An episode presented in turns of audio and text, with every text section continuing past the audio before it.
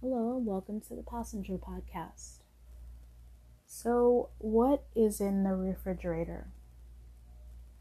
That is the question. Um, I will designate an episode related to impulse control. It's been pretty bad over these last few days, but that's a that's a conversation in itself. But as far as what's in the refrigerator, refrigerator right now, this is an exercise of mindfulness. Is really why I'm doing this episode. And preparing for all parts of me, not just the parts that I like. And I'll explain what I mean by that.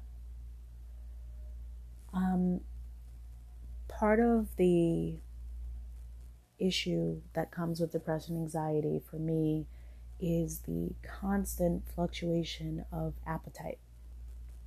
There are times where I am extremely thirsty. There are times when I'm not thirsty at all. There are times when I'm very hungry and literally eat myself sick. And then there are times when I barely eat anything and have to literally remind myself to consume something solid just so that I don't like melt or whatever. But the point being is part of I've done the work of self awareness. I've put in a lot of time, weeks, months, going on actually a few years now of self awareness I'm now entering a stage of action, and this is intended to be a lifelong stage. I have become more in tune with my thoughts and more aware and understanding my purpose and all those things, and that's really wonderful. Uh, I've done my fair share of workbooks and self help and still in therapy as we speak. And that also is a lifetime of, you know, it's a process. But at some point, you stop practicing and you have to play the game. And I'm in a season of action. And it starts with the refrigerator. And please um, keep in mind this isn't really a conversation about diet and nutrition because if you knew everything that was in my fridge, you'd be mortified. It's not a matter of healthy or unhealthy. That's a conversation in itself. What this is about is about understanding my illness more, triggers, and and preparing for those moments. And so I'll give an example. I just used an example. I just said, you know, how there are times when I don't have an appetite. Well, if I only buy, you know, frozen meats, you know, big, I don't know, pieces of chicken or turkey, that's not really ideal when I don't have an appetite. So instead, I have these little containers of applesauce, where I have pistachios or nuts. And I know when I'm eating those, surprise, shocker, I probably don't have much of an appetite if that's all that I'm eating and that's what I'm going for. I have big jugs of water on hand. Um, why? Because I go through those periods of extreme thirst and I don't have to panic that, heaven forbid, I have to drink tap water. I mean, I'll live, but I don't have to panic that I don't have enough water. The same thing goes with the heavier appetite. There are things that take time to prepare, and there are things that I can put in a microwave or just heat up really quickly. Um, that was a big thing when my anxiety was out of control. I couldn't literally the idea of fixing a meal, something I actually like to do. I like to cook. But the process was too overwhelming. and just didn't work. And so, catering my fridge to my needs is something that I haven't done before um, for a plethora of reasons. Number one, it's not something I ever considered, but even when I considered it, living in spaces with roommates, um, having that social anxiety, it became very problematic. One of the most recent examples is lived in this huge house, beautiful house, um, had several roommates, and it was overwhelming at times just because I the depression was really strong and I got to the point where I didn't even leave my room. And so I had this little like rice cooker thing and that was working out for me for a little bit. I would buy things that I could cook in there, not have to leave my room but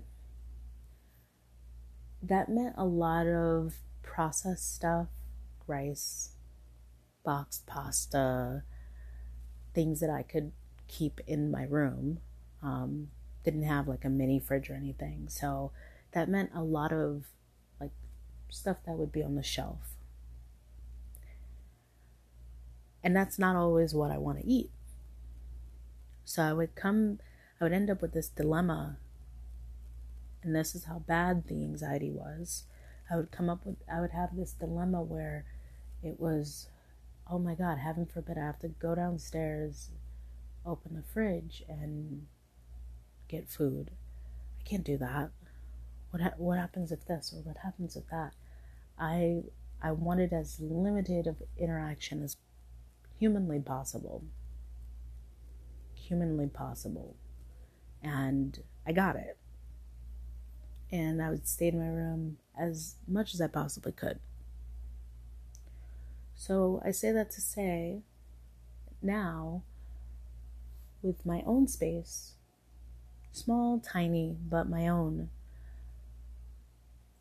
the fridge is serves as a barometer of how I'm feeling. And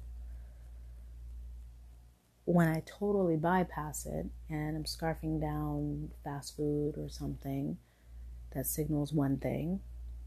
When I'm constantly craving, um, uh, right now I'm, I'm craving fruit, but more specifically fresh fruit.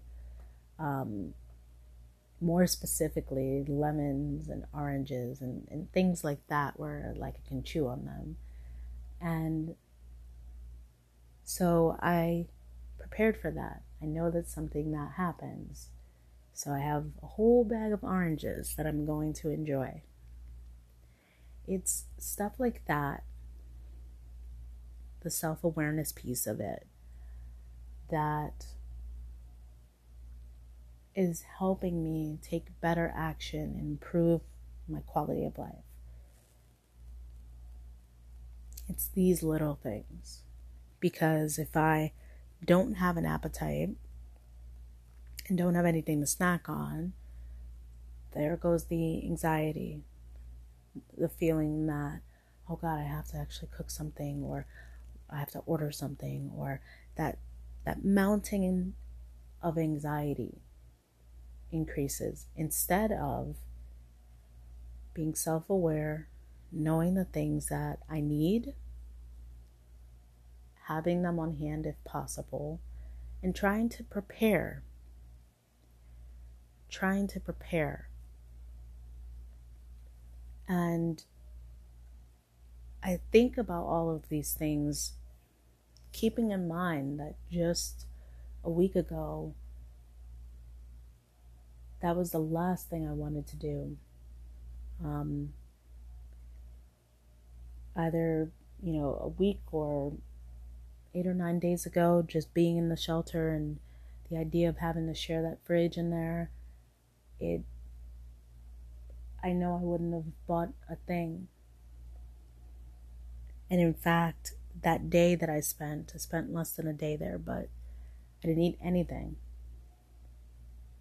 I walked seven and a half miles. Um, I had the whatever I had for for lunch at the mental facility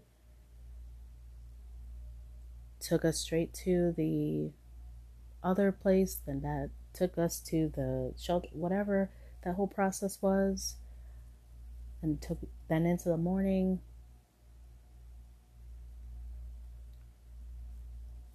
Didn't eat anything.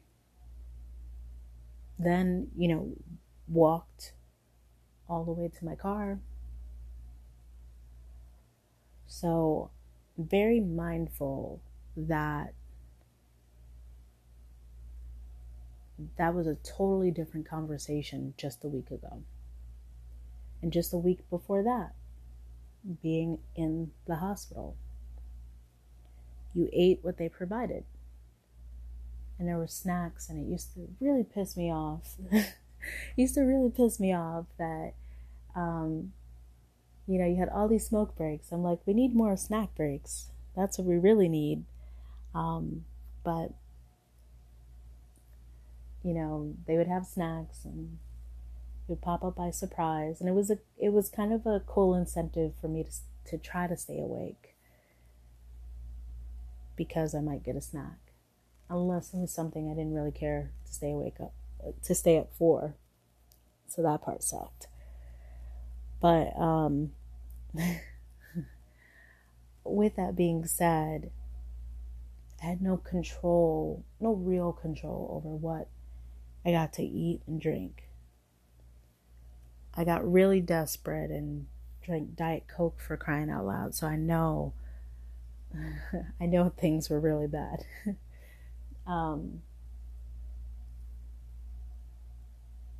but it was it's not something that's so far I'm so far removed from that I don't realize could be very very different.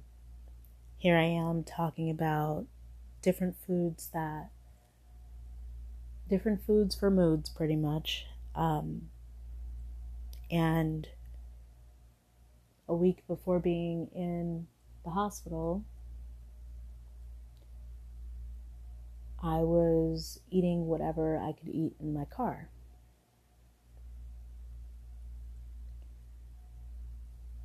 Things like you know, SpaghettiOs, or yes, you can eat them out the can, you won't die.